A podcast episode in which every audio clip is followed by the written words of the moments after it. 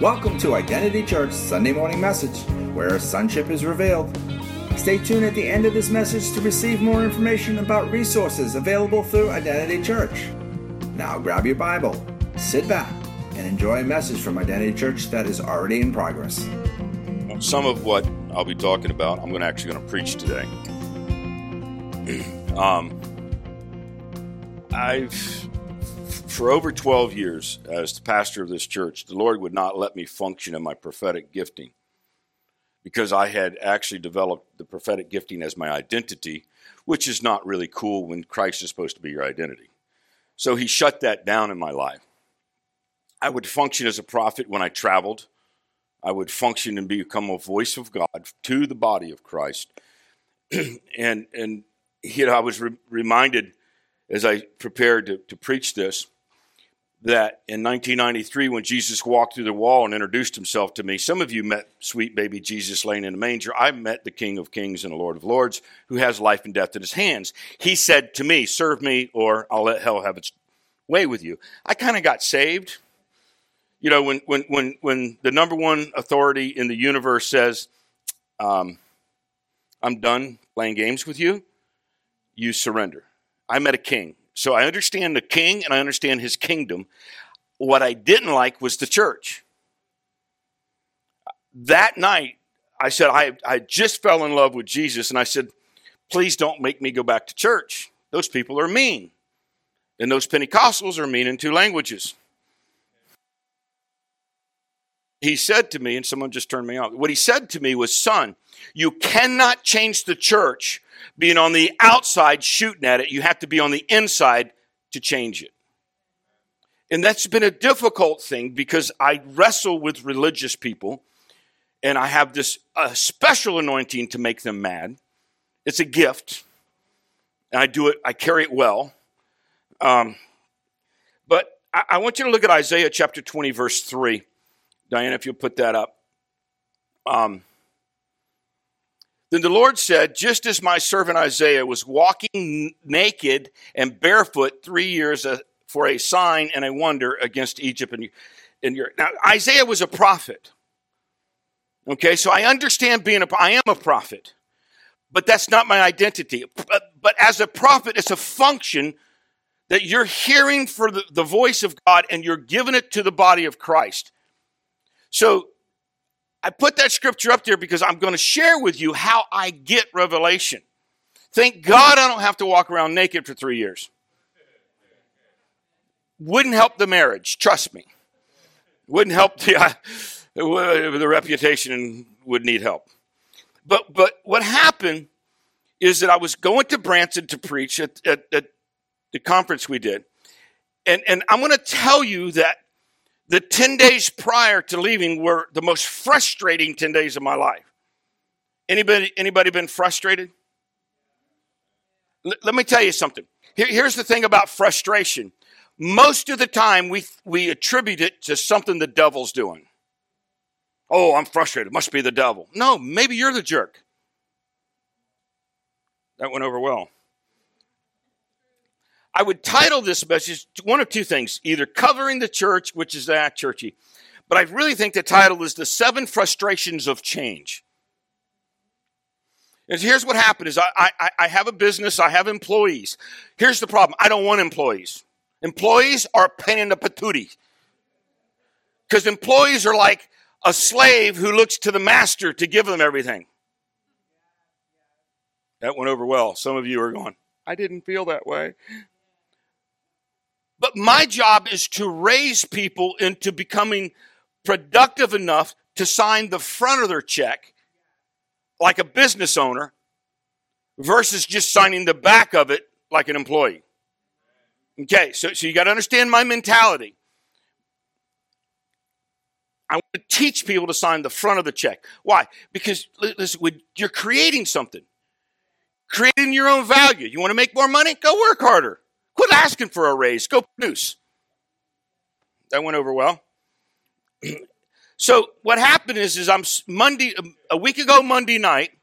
I'm in Tallahassee, Florida. I have one of my employees with me on this trip. She's got a room, I got a room. I'm sitting in my hotel room. I'm looking at the state capitol, and I am frustrated. I'm angry. I'm frustrated. I've had the week from hell, and God wants to talk. Here's what he said to me He goes, Number one, why are you resisting me instead of embracing the frustration? I'm like, oh, that's a novel idea. He was, he said, why are you resisting me? I thought, resisting you? I thought that was the devil creating all this frustration. No, that's been me because you won't listen. See, see, the problem is, is that my employees, a little 26 year old blonde girl who her mom and dad are God fearing people, raised in church, was a worship leader from a very famous, um, if I mentioned his name, you'd know the ministry, got hurt, got wounded from the church. How do you know that? Y'all know me. I don't play fair, right? She's worked for me for three years. Basically, she considers herself a backslidden Christian. Loves God, but wants nothing. When she came to our office here and we had a church, she like had heebie jeebies because she got hurt by the church. She got hurt by big, big ministry. And so I've been waiting just to mess with her for three years. So we're driving my pickup truck down the road, and me being the smart aleck I am, I'm like, hey, would you mind if I played some worship music? No, no problem. Well, I had found in 2014, she made a Christian CD. And I found it on Apple Music. So I started playing her music. That was not a smart move. She figured out really quick that I don't play fair.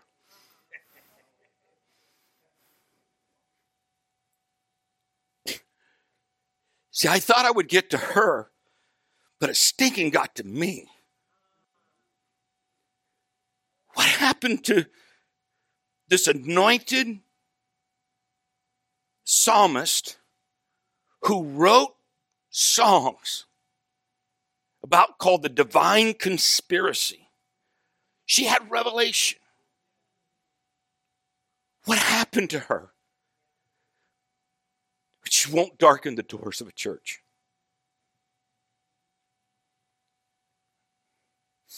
So we went to dinner, and she's in charge of all entertainment, and she doesn't know how to pick a sushi restaurant. Let's put it to you that way. I will leave that up to Susie, and I won't go with Jamie.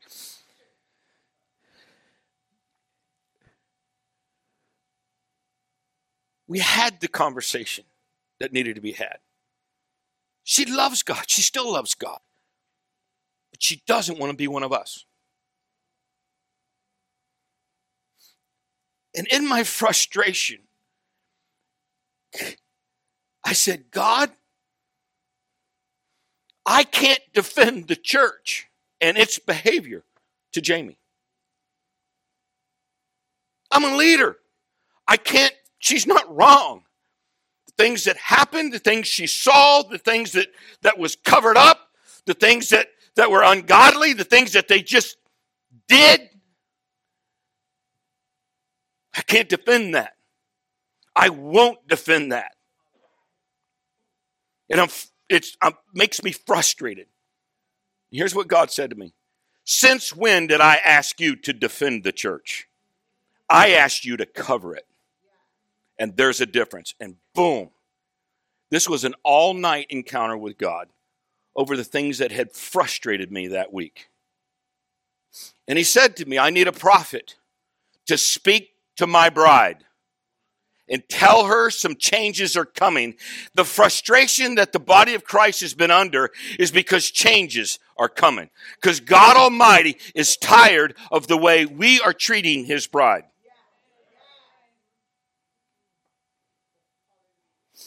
So catch the concept of what, what I'm telling you. And he said to me, God told me, don't be afraid to offend their mind to reveal their hearts. I didn't call you to defend the church or its behavior. I called you to cover it. That is a huge difference, and it takes relationship. There's the problem. You can't cover somebody in error. You can't cover, somebody in sin unless you have enough relationship knowing that you're going to cover it for a season to bring healing. And the problem with leadership in the church, they don't have enough relationship for somebody to get close enough because love covers a multitude of sin, but I won't ignore your sin. That's where that redneck thing comes out of me. Listen, I'll cover it if you're working on it, but the day you quit working on it, I'll expose it.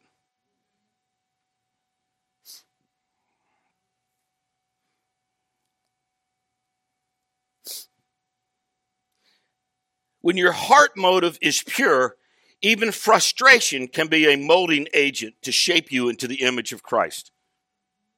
And I, I just, this all night encounter why I've been frustrated. The first frustration was Jamie. I can't defend the behavior of leadership.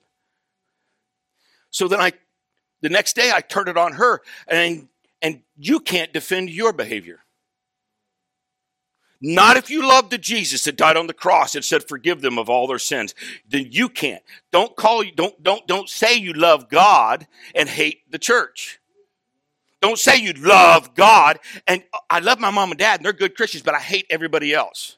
Why? Because I'm wounded. Listen, you don't have a right to be wounded, wounded if Jesus Christ died on the cross for your sins. He took your wound and he going, wants to empower you to heal other people's wounds. Then my second conversation with God is I'm frustrated. I'm getting ready to.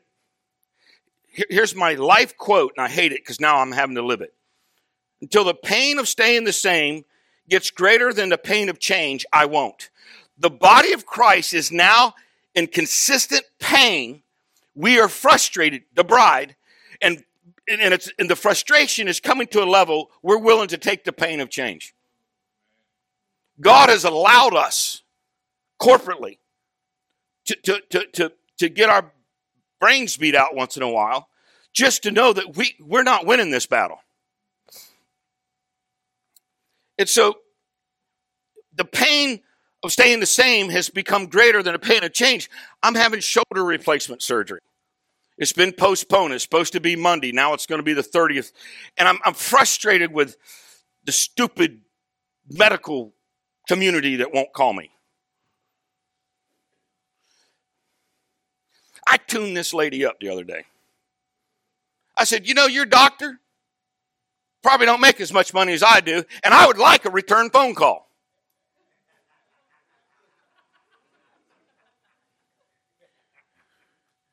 She's like, sir, I said, don't sir me. You gave me a piece of paper that said that you would contact me in 10 days. That's been 16 days, three hours and 47 minutes. Where's the respect here? You run your business, I run my business. I changed all my trips because you said the 19th. You just arbitrarily said he wants the day off to go fishing or something, and now you move it to the 30th. Do you know what that takes for me to move my schedule to appease you? Where's your decency, lady? I'm thinking, I'm an idiot. These people are going to be cutting on me.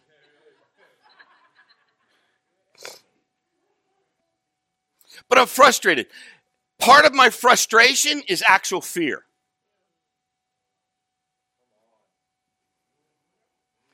Oh, the devil. This frustration is coming from the devil. Yeah, because you allowed fear to come in.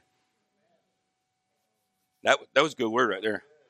That's a good word right there. See, I'm having reverse shoulder surgery. They're cutting, uh, like an idiot. I looked at a YouTube thing I thought, yeah, okay, it's reserved solar. Yes, yeah, nice brochure.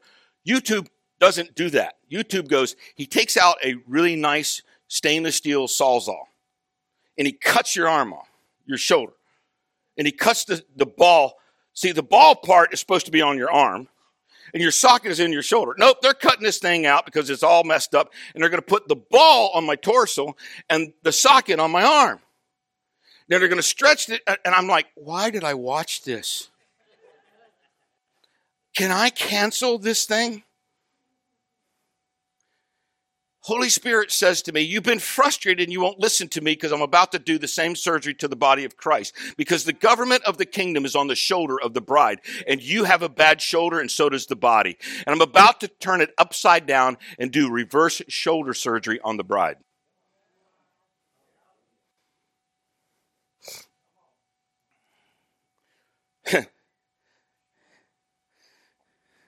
See, son,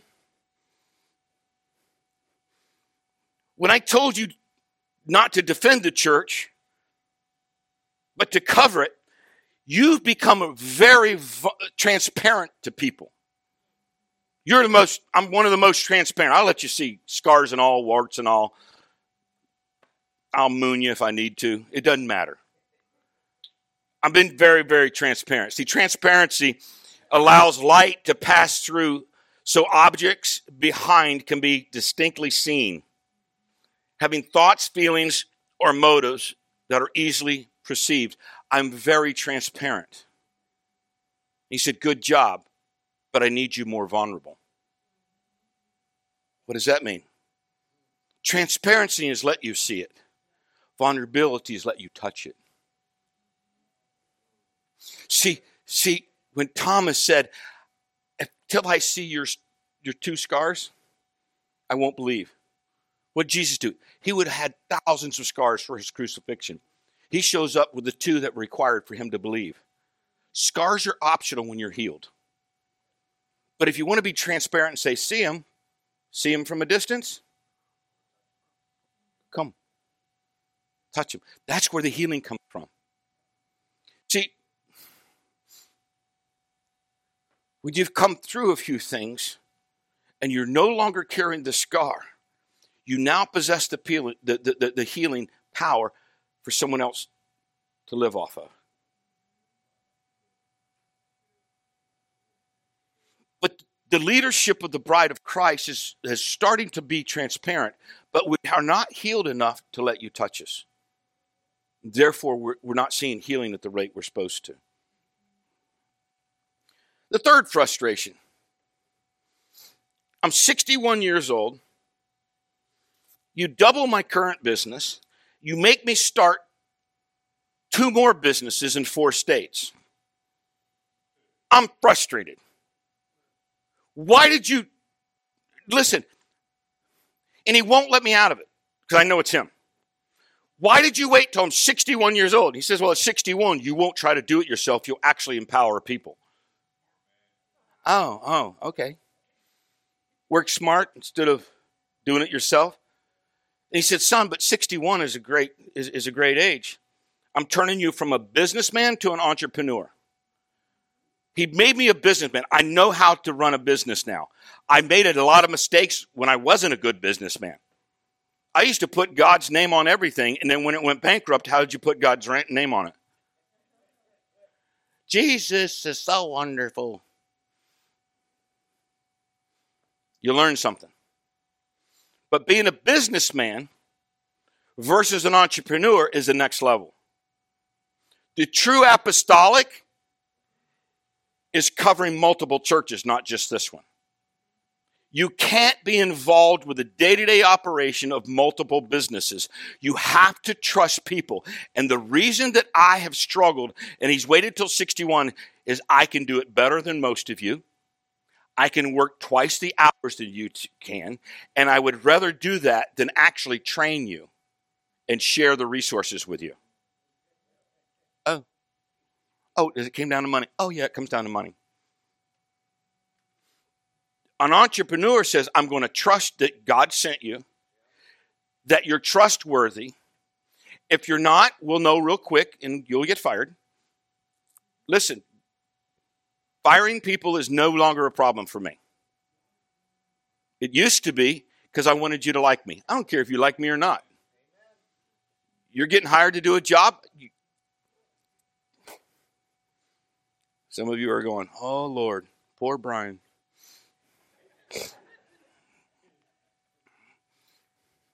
I was talking to, to Ron. Ron's got to do some training with him. And I was telling Ron, well, when you go to George, you do this. I said, He's my son. He gets no special treatment. But he's also Susie's son, and he's a trained soldier. He can kill you with his bare hands. He goes, Thanks for the information.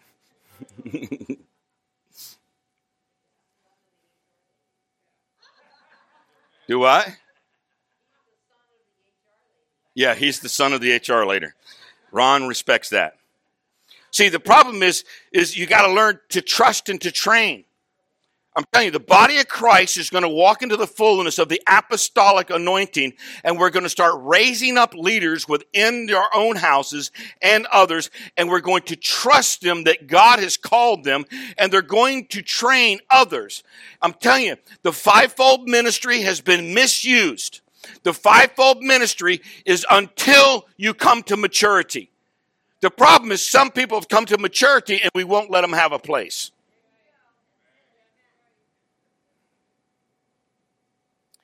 He said, Go read Isaiah 61. This is getting ready to happen to the body of Christ.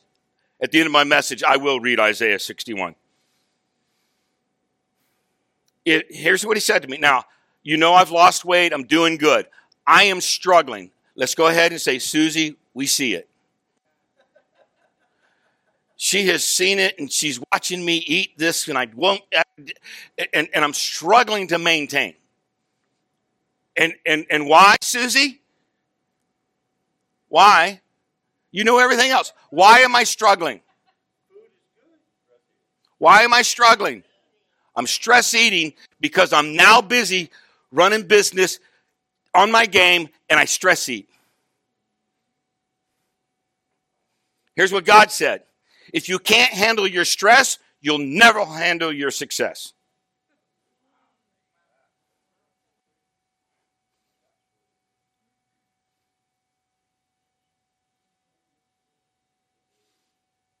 I gave some prophecy last two weeks to, to Nathan and to others.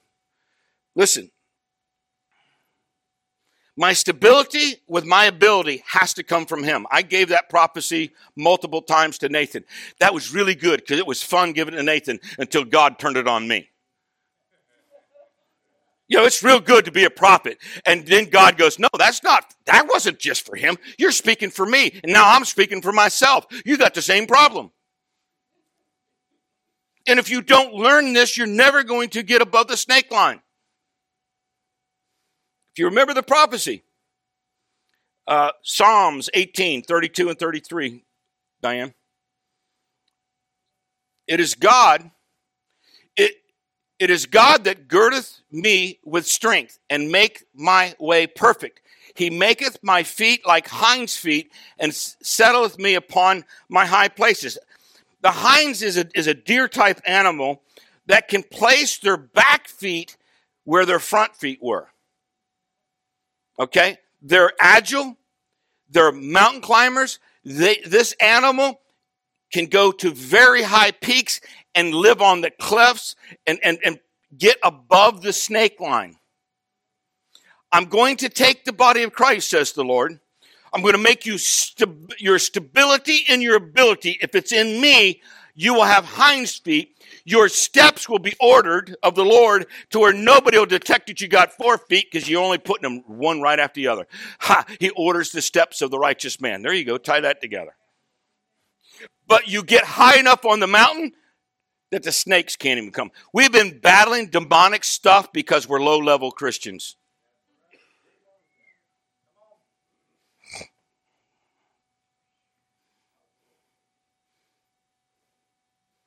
My sixth frustration. The body of Christ, and I, uh, you've heard me preach it, is the father son paradigm. It's the father. God is a father, and He's looking for His kids. Listen, there's some people, you know. I, I asked the Lord one day, the father son paradigm. I've done all that. I'm not going to preach that. I believe in father, sons. Ladies, you're a son. If I can be the bride, you can be the son. Get over yourself. Okay? This, the, you get your identity from your father. What he's wanting you to do is get your identity from God, Jehovah, God the Father, and not some crazy preacher, not some crazy evangelist. Him, Christ in you, the hope of glory. Know the Father. Know your identity because of what he says you are. So it's the father son paradigm. Here's, here's, here's what God's, when he's flipped, he's going to flip the body of Christ upside down. Let me tell you something. Donald Trump was the, the greatest president advocate for the church of all presidents put together. Don't agree with everything he did. But he, he did what he could more than any other president to preserve the rights of the church. We lost that, and I think it was God's design because the church would make an idol out of him and not be what we're supposed to. Okay? So he removed Donald Trump. Now you're going to be who you're supposed to be, or you're going to wait for another president to come along someday and be nice. Dude, we're going to lose our tax status. Did you hear me? The church is under attack by the political spirit. Huh. And listen, Donald Trump was a four-year reprieve that, that the evangelicals were there, and we couldn't get it together to do anything anyway. So I think God wants to be God. I think He wants to be president.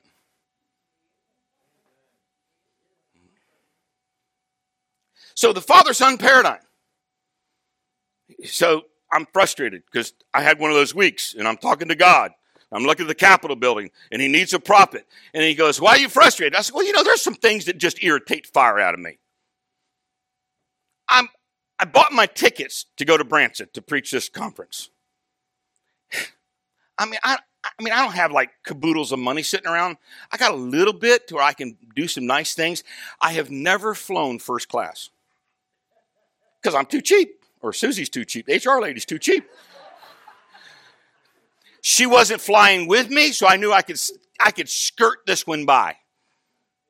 So I bought first class tickets out of Daytona because I, I, you know, where we were going, there was no direct flights. So I figured if I got to change flights, I can go first class. Woo, baby! I bought them in March. I was actually proud of myself. I'm going to sit in first class. Don't serve anything, so I can't even have a pina colada. But I was going to drink me some water. I was going first class.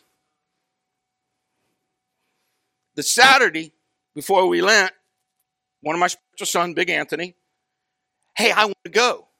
I want to go with you. Come on, pops. I'm like, sure, man. You're. Do you realize a spiritual father can open up doors for you just because you're in a relationship? Sure, buddy. He goes, well, send me your itinerary. I send him my itinerary, my first class itinerary. 11 o'clock Saturday night, he calls me up.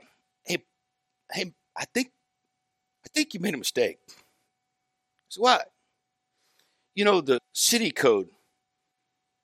You, said you were flying out of Daytona Beach. Said, yeah, and it's not D-A-Y. D-A-Y is Dayton, Ohio.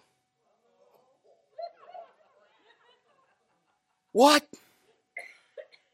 I had picked the wrong code. Dang. I'm on the phone with some guy from Hobby Mobby, India, for an hour and a half. And someone, I said that, and they're like, oh, that sounded racist. No, Hobby Hobby, you know what I'm talking about. That guy from India who wants to sell you new warranty insurance, same guy. He does flight stuff. He was good. So I finally get it changed from Dayton, Ohio to fly out of Daytona to fly into Charlotte and to, then Missouri. Well, that would be $1,780. Excuse me? I said, What? $1,780? Well, Mr. Coker, you were first class. Not anymore. You need to put me back where the cattle are. you need to, I said, put me in the bathroom. I am not paying. That, that HR lady will kill me. So all of a sudden, all this first class stuff just ticked me off. And so he had to change it. Now, you know, I bought them in March. Now I'm like four days before I'm leaving. And he start he gets it all done. He figures it all out. I'm not first class anymore, but it still cost me $506. That mistake cost me $506. Five is the number of grace, six is the number of man. And God said, I'm pulling the grace off my people who put more faith in man and would rather fly first class and not make sure they're getting the right destination. I have leaders that focus on first class versus destination all the time. And I'm about to turn the church upside down. This is what he said to me. Because you invited a spiritual son into your realm of influence, he corrected your false destination. This hierarchical thing, because I'm the spiritual leader and I have all the answers, is about to come unraveled. Some of you are actually going to have the answer. And if I'm if I'm not ignorant or stupid and I listen to you, I will find the proper des- destination. The problem is the body of Christ has been I'm so perfect and you just listen to me. We if that continues, we will wind up in the wrong destination as a church. I'm talking about this church and the corporate church.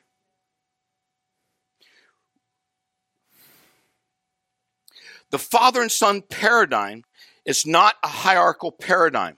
It's a relational paradigm that gives the son time, and some of it is timing, and honor to question the leader. You do it with the right attitude. Don't do it because you're snarky. That doesn't going to work. Attitude goes a long way. But what if I had not invited my spiritual son? I would have showed up at Daytona Beach and be like, "You ain't got no seat on this plane," and then it'd have been three thousand dollars because I'd had to get Uber. The father and son paradigm. Why? Just what I said before. It's got to be more relational.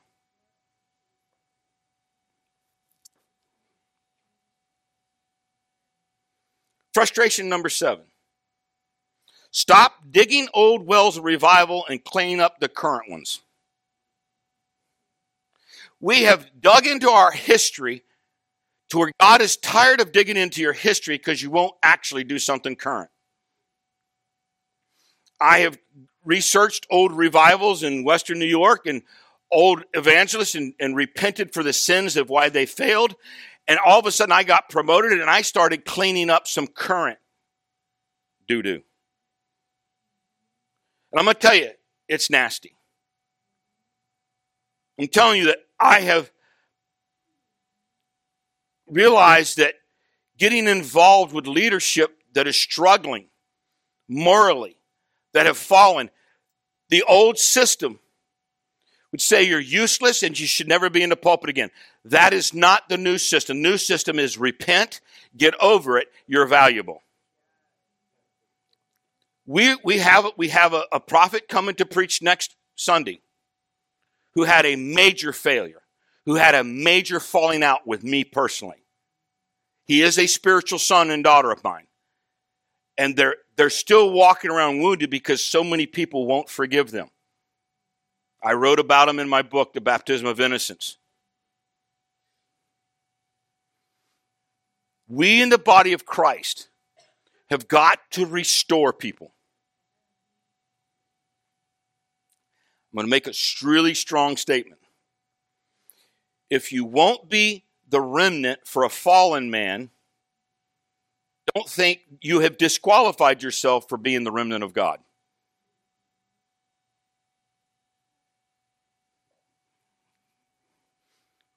What does that look like, Daddy? That's covering the church, son. I did in this particular you, you didn't defend his behavior. You gave him a window to fix his behavior. He didn't like it, then you exposed him. That's where all this came from, and it needed to be done. But then when he repented, the baptism of innocence came in, and you've restored him. You've developed a leadership team within Identity Church. We're restorers. Do you realize the people that we have restored as a church? Charles Evans, that went to prison, that started the Trinity Church went to prison, said he would never preach again, preached in this pulpit. Why? A prophet is not worth his salt if he doesn't have a heart of restoration. I have a heart of restoration. I also have a sword that I, I will cover it while we're working on it. But if you think you're going to get away with it, uh uh-uh, uh, the sword's back. and I have a dagger too. Get close. I'll stick you right, right where it counts. Why? Because you won't cut yourself. I will. It says for you to circumcise the deeds of the flesh. If you won't, I will.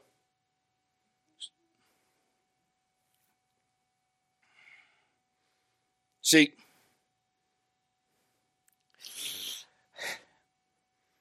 got to hear this word. Until you feel the pain of grace, you won't have the power of grace. Listen, that was hot off the press. What does that look like? Somebody has a moral failure. Someone has whatever. A leader has failure. God sends you to them. God sends because you have relationship. They expose it. And you have to put your reputation on the line to cover it while God fixes it. Do you know how painful that is? It's painful when God says he's valuable. Yes, he messed up. He doesn't have a friend in the world but you. Now go be his friend. Go be his friend. I don't even like the guy. That's painful. But when he says, I need grace, are you able to go through the pain of be- giving grace? I'm telling you, until we embrace the pain of giving grace, we'll never have the power of grace. See, there's a corporate grace that God wants to release, but many of us have never gone through the I don't know how to forgive this person. I don't know how to release this person of my judgment. I that's painful. But let me tell you something. You better embrace the pain of grace if you ever want the power of grace. Does that make sense? It's painful to forgive somebody in leadership that is messed up. 1 Peter chapter 4 verse 17. For the time has come for judgment to begin in the house of God. If it begins with us first, and what will be the end of those who do not obey the gospel of God? God's coming with a sword. Listen, I preached this message in Branson. I'm preaching it now in the week in between, I've had two leaders, major leaders at regional levels, call me for wisdom on how to handle exactly what I'm preaching right now.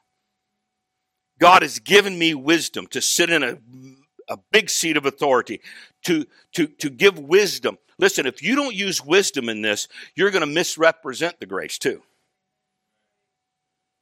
It, and I'm telling you, it's, it's, it's on us, which means on me, uh, which means it's on us. You're going to have to have wisdom to know when, when it's a it's a it's a character flaw that someone's working on, or they or or become their identity. And it's a different protocol. So the body of Christ is changing. He's about to turn it upside down he's releasing some restraints from the political spirit, and we are going to come into some serious attacks. But until you feel the pain of grace, you won't have the power of grace. That, that, that's a whole message on its own. Here's what he said. It's, he, read Isaiah 61. The Spirit of the Lord God is upon me. Can you say that? Listen, this is an Old Testament scripture that Jesus has fulfilled. So I can, I, is Christ in you? Can you say it? The Spirit of the Lord God is upon me because the Lord has anointed me to preach good tidings to the poor. He has set me to heal the brokenhearted, to proclaim liberty to the captives and the opening of the prisons of those who are bound. Verse 2 To proclaim the acceptable year of the Lord and the day of vengeance of our God, to comfort all who mourn, to console those who mourn in Zion. Zion is the bride of Christ. Let me tell you something. You're going to see major churches collapse because the system that they're operating on will not hold the weight of what God's getting ready to do. It's going to be turned upside down. To give them beauty for ashes, an oil of joy for mourning, the garment of praise for the spirit of heaviness. Listen, when God starts changing the systems of our comfort, we will battle depression because of change.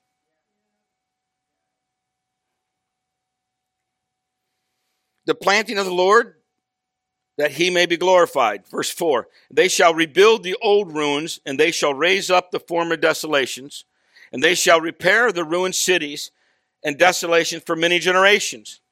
Strangers shall stand and feed your flocks, and sons of the foreigner shall be your plowman and your vine dresser. But you shall be named the priest. What does a priest do? A priest gets in the face of God and brings a sacrifice for others. A priest says, This is the oracles, this is the way, this is the type and shadow. It's time to be priest. We've been so busy being a king to make money, we forgot that as a priest, we're serving people. And we know how the Father wants it.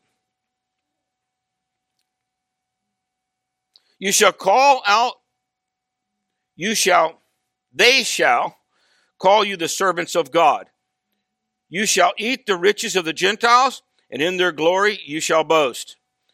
Instead of your shame, you shall have double honor. Listen, go read the book. God took care of your shame. If you're battling shame, He's already done that. Get over yourself. Find out that you're righteous and find out who you are and, and, and quit letting that be a hiccup. Instead of confusion, they shall rejoice in their portion. Christians have been confused. We are confused on what God is saying. We are confused on what God wants. The confusion is going to dissipate because we're not going to have a lot of options. That was good. Thank you, Chuck.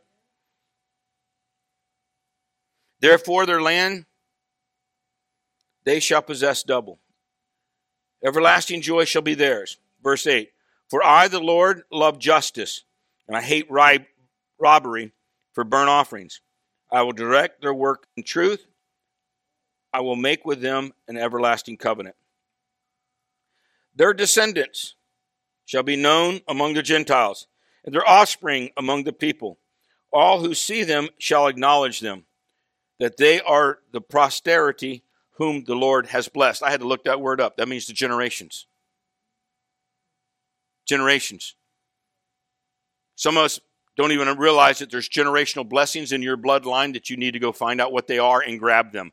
If there's some stuff that needs to be repented for, repent for it. When God called me a prophet, He said, Do you want your grandfather's mantle? Is it legally mine? Yes, but you'll have to clean it. He was a prophet. He died when my dad was 11, but he was also a member of the KKK. That's where racism came into our family. I dealt with that. But if you want your inheritance, be willing to clean what was done wrong.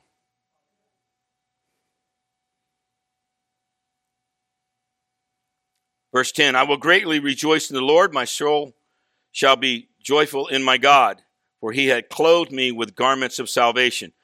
We're going to have to start being evangelists again. He has covered me with a robe of righteousness, as a bridegroom decks himself for, with ornaments, and as a bride adorns herself with her jewels. For as the earth brings forth its bud, as the garden causes the things that are sown in it to spring forth, so the Lord God will cause righteousness and praise to spring forth before all the nations. The only way he can let righteousness spring forth is to let you be seen. To let you be seen. What are you doing, Susan?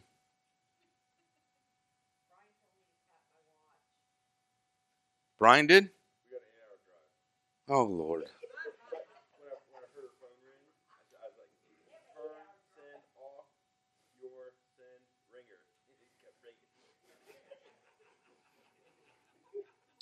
God has spared this church with only two cokers at a time. Do you see what happens when the third one shows up? I was I was making a really nice point, and Susie's phone started going off. Listen. God God wants the nations to see his bride.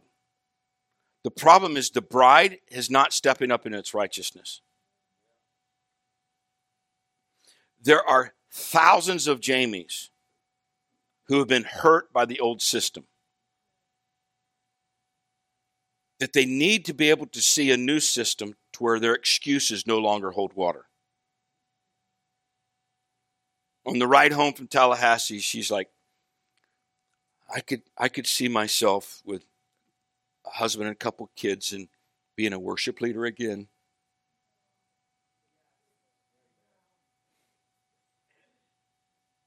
Come on, man. Get over your little nappy headed self, little blonde 26 year old nut job. Get over it. She's my employee. She took it. But, but I can't defend the church. I can't defend I can't defend the behavior that she experienced. And I won't. But I can cover it because of the blood of Jesus. And when we start covering it because of the blood of Jesus and healing those wounds that others have had, God will do his part. That's current, that, that, that's cleaning up some current mess. And I think as we focus on cleaning up the current mess and portraying the righteousness that we've been giving. Listen, I, I don't know how I'm going to pull this put this together. But that came out of a prophecy that I gave. I don't know how to put it in words, but to experience the pain of grace. Until you experience the pain of grace, you'll never have the power of grace. In other words, we've been looking for the power, but we haven't experienced giving it.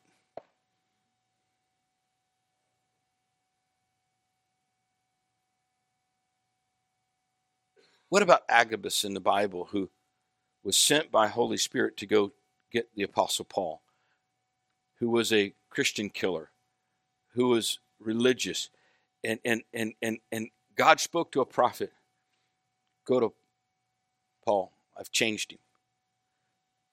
Can, can you imagine the conversation he had with God? You know, this guy kills Christians.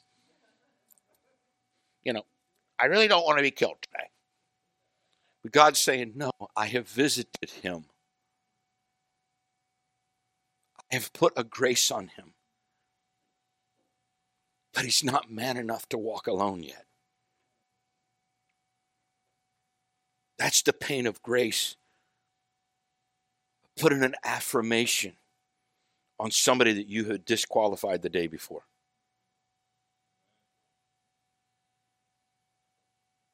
Then the power of grace comes and transforms them. Stand to your feet.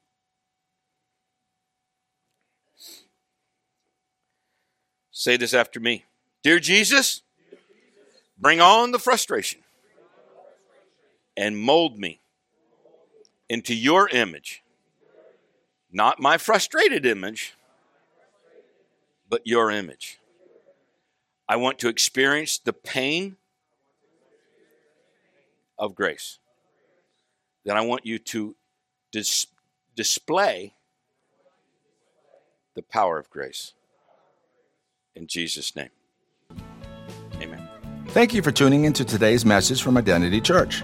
To know more about us, go to identitychurch.net, where you'll find resources such as a calendar, media, and upcoming events. You may also download an app for your mobile device from the Apple App Store or Google Play. Then, from your mobile device, you can hear our messages read from the Bible, take notes, connect with us on the social media, and even pay your tithe. Again, thank you for tuning in to today's message from Identity Church.